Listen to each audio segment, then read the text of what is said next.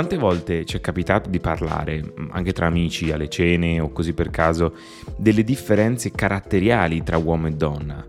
Argomento molto comune, no? di solito di parlare magari del tipico stereotipo dove diciamo che le donne sono più propense a fare o essere questo e quest'altro, mentre gli uomini magari a fare quest'altra cosa, eccetera.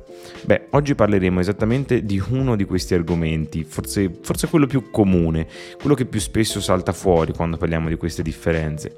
Stiamo parlando della famigerata intelligenza emotiva. Molto spesso mi è capitato, a me in primis, eh, durante queste conversazioni, di utilizzare in modo magari improprio il termine intelligenza emotiva. È sempre stato usato per indicare un certo grado di sensibilità alle cose o alle circostanze, magari usato per indicare semplicemente quanto siamo affini alle emozioni e quanto siamo appunto sensibili verso qualcosa. Studiando però mh, la materia, l'argomento per questo podcast, ho scoperto che questa concezione è molto riduttiva e che in realtà l'intelligenza emotiva è molto più di tutto questo.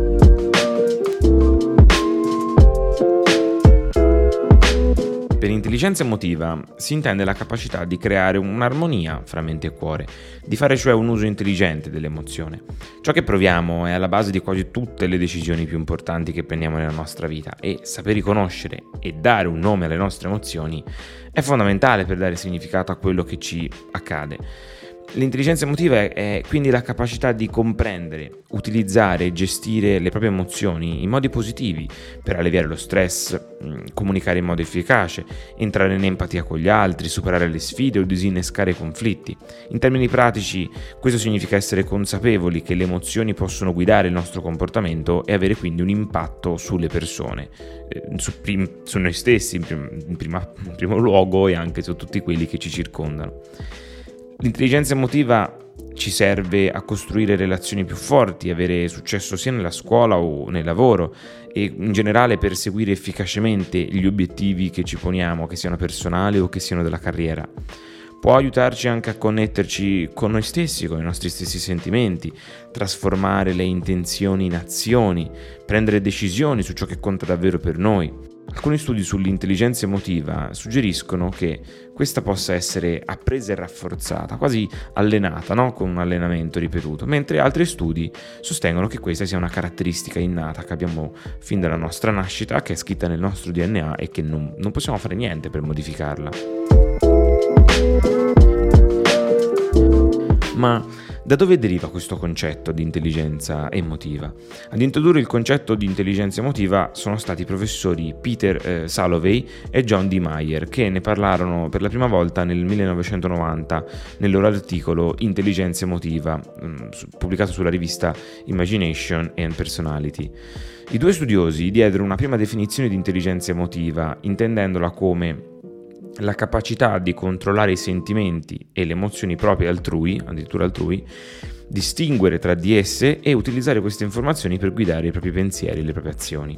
Ora, il significato è stato poi sviluppato successivamente dal giornalista e psicologo Daniel Goleman, mm, che diciamo, ha ottenuto un pochino più riconoscimenti rispetto a loro, nel 1995, pubblicando il libro Intelligenza emotiva. Che cos'è e perché può renderci felici? Diciamo, facendo diventare poi famoso questo tema e rendendolo un pochino magari più mainstream. Secondo Goleman, l'intelligenza emotiva è costituita da alcune competenze fondamentali per il nostro benessere, sia a livello personale che a livello sociale. E chi, possiede queste competenze è probabile che sia in grado di instaurare dei rapporti migliori dal punto di vista sociale, di prendere delle decisioni più in linea con le proprie motivazioni. Per spiegare quindi cosa, cos'è questa intelligenza emotiva prima di andare a parlare diciamo, del confronto che ho detto all'inizio, eh, lui suddivide l'intelligenza emotiva in alcune componenti.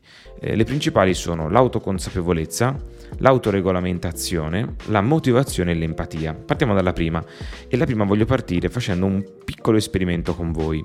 Vi, farò, vi darò delle istruzioni adesso e prendetevi il vostro tempo per farle. Se volete andare avanti andate avanti, se volete stoppare l'episodio stoppatelo, non è un problema.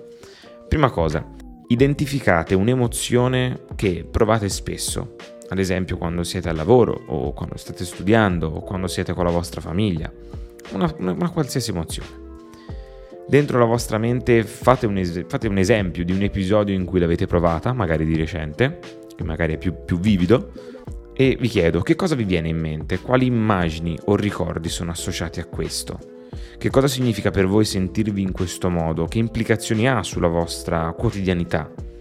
E a che cosa vi serve provare quell'emozione? Che informazioni vi dà? E ora vi chiedo, non so se avete stoppato o meno, ma quanto è stato difficile rispondere a queste domande? Quanto siete consapevoli delle emozioni che state provando, specialmente che avete provato quando vi ho chiesto di ricordarla? Ecco, l'autoconsapevolezza è la capacità di riconoscere un'emozione nel momento in cui si presenta ed è la chiave di volta nell'intelligenza emozionale. Se conosciamo le nostre emozioni, come si presentano, in quali occasioni, non saranno più degli, dei fenomeni sconvolgenti per noi che ci colgono alla sprovvista. Prendiamo ad esempio le situazioni in cui è richiesta una nostra performance di un certo tipo, come in un esame, in cui magari ci si agita molto fino a sperimentare un vero e proprio attacco d'ansia. Ecco, imparando a utilizzare la nostra intelligenza emotiva, quando l'ansia arriverà la riconosceremo e saremo in grado di affrontarla prima che questa degeneri.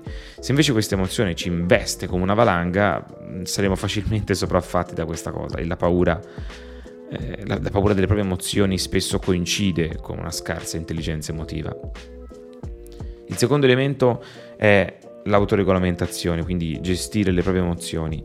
Imparare a gestirle non significa negarle o eliminarle, eh, ma fare in modo che non si trasformino in comportamenti indesiderati o incontrollati. Quali sono le emozioni che facciamo più fatica a controllare? Ci dovremmo domandare. In quali situazioni queste si presentano? E che effetti hanno avuto sulla nostra vita. Ad esempio l'emozione della rabbia è una di quelle mm, da cui spesso ci facciamo travolgere. Pensiamo ad esempio a un litigio con un collega o con un amico, con un genitore. Cosa potremmo dire che poi magari eh, dire di cui poi ci pentiremo immediatamente? Quale invece potrebbe essere la strategia più giusta per affrontare e comunicare durante una fase di rabbia?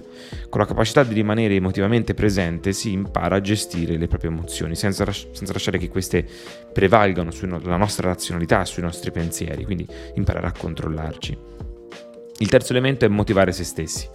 L'intelligenza emotiva per Daniel Goleman significa anche essere consapevoli delle proprie emozioni, senza reprimerle. E motivare se stessi è essenziale per concentrare l'attenzione e mantenerla eh, durante il perseguimento di un obiettivo. È importante distinguere poi se si sta agendo spinti dalla speranza del successo piuttosto che dalla paura del fallimento. Eh, è una differenza estremamente sottile ma per niente scontata su cui vi invito a riflettere. Il quarto elemento di cui parliamo è l'empatia tra le caratteristiche appunto descritte da Goleman c'è l'empatia. È un concetto molto, per l'amore del cielo, molto conosciuto e dibattuto. Eh, in sintesi consiste nella capacità di comprendere le emozioni altrui. Probabilmente molti di noi ci riteniamo particolarmente bravi a capire gli altri e a leggere tra le righe. Mm, e magari anche così, ma non è un elemento così banale. Le persone con questa competenza sono dei buoni ascoltatori, sono attenti agli aspetti verbali e non verbali della comunicazione e non si fanno per niente condizionare dai pregiudizi. Mostrano sensibilità, ma soprattutto aiutano gli altri basandosi sulla comprensione delle loro esigenze e dei loro sentimenti, senza mai anteporre il proprio punto di vista, la propria prospettiva. Quindi dopo tutto questo macello di roba molto molto noiosa, perché è importante svilupparla l'intelligenza emotiva? Come sappiamo, non sono le persone più intelligenti quelle che hanno più successo o che sono più soddisfatte nella vita. Probabilmente conosci anche te persone che sono accademicamente brillanti e tuttavia però non hanno successo nel lavoro o nelle loro relazioni personali per colpa magari appunto di una bassa intelligenza emotiva. Il quoziente di intelligente, il famoso QI di cui in America e in altri paesi anglosassoni fanno spesso i test su cui valutano in maniera importante la popolazione, da solo non è sufficiente per farti raggiungere il successo nella vita. Questo secondo me è abbastanza chiaro. Cioè, sì, per amor del cielo, il tuo QI può aiutarti a entrare in certe università, ma è il quoziente della tua intelligenza emotiva che ti aiuterà a gestire lo stress e le emozioni quando poi affronterai le fasi finali, le prove e ti metterai a, alla prova con le altre persone. Infatti, come esiste un'intelligenza razionale, esiste anche un'intelligenza di tipo emotivo, ossia la capacità appunto di comprendere le nostre emozioni. Il primo a sostenere che l'intelligenza fosse un costrutto composto da molti fattori indipendenti tra, tra loro Fu addirittura negli anni Ottanta, prima del, della scoperta dell'intelligenza emotiva, da Howard Gardner. Era un ricercatore di Harvard e con la sua teoria delle intelligenze multiple trovò questo, fece questa teoria, ok? E questo è un pensiero che io personalmente ho sempre sostenuto sin da quando ero piccolo. Non so dirvi perché o se semplicemente cercavo una scusa per dirmi che quelli più bravi di me a scuola o meno beh, non erano più intelligenti di me, non so se era una scusa del genere, però è una cosa che ho sempre condiviso e credo di aver avuto nel corso della mia vita diverse testimonianze di eventi che hanno confermato questa teoria. Quante volte abbiamo conosciuto qualcuno di davvero brillante a scuola o all'università per poi rivelarsi una totale delusione per non dire parolacce, magari dal punto di vista sociale. Comunque, tornando a quello che era l'incipit dell'episodio, esistono delle differenze tra uomini e donne riguardo l'intelligenza emotiva? Durante le conversazioni di cui parlavo all'inizio, almeno nel mio caso, la conclusione, quasi sempre unanime, era sempre la stessa. Ovvero che le donne hanno un'intelligenza emotiva nettamente più sviluppata degli uomini. Ma è davvero così? Cioè, Premessa, non ha niente a che vedere con stereotipi, eh, uguaglianza o essere offensivi verso un sesso o verso l'altro. Mi limito ad analizzare le ricerche e argomenti di interesse, quindi non, non voglio che ecco, venga frainteso questo episodio. E quindi qui riporto ciò che dicono alcuni studi. Molti studi, tra cui uno effettuato dall'Università della Pennsylvania, hanno dimostrato che è vero, esistono delle differenze nell'intelligenza emotiva sia di maschi che di femmine ma che questo non determina in nessun modo chi è migliore degli altri in, in, in, questa cosa e in più addirittura non c'è neanche dimostrazione alcuna circa l'origine di queste differenze, se parliamo di differenze biologiche o di differenze culturali.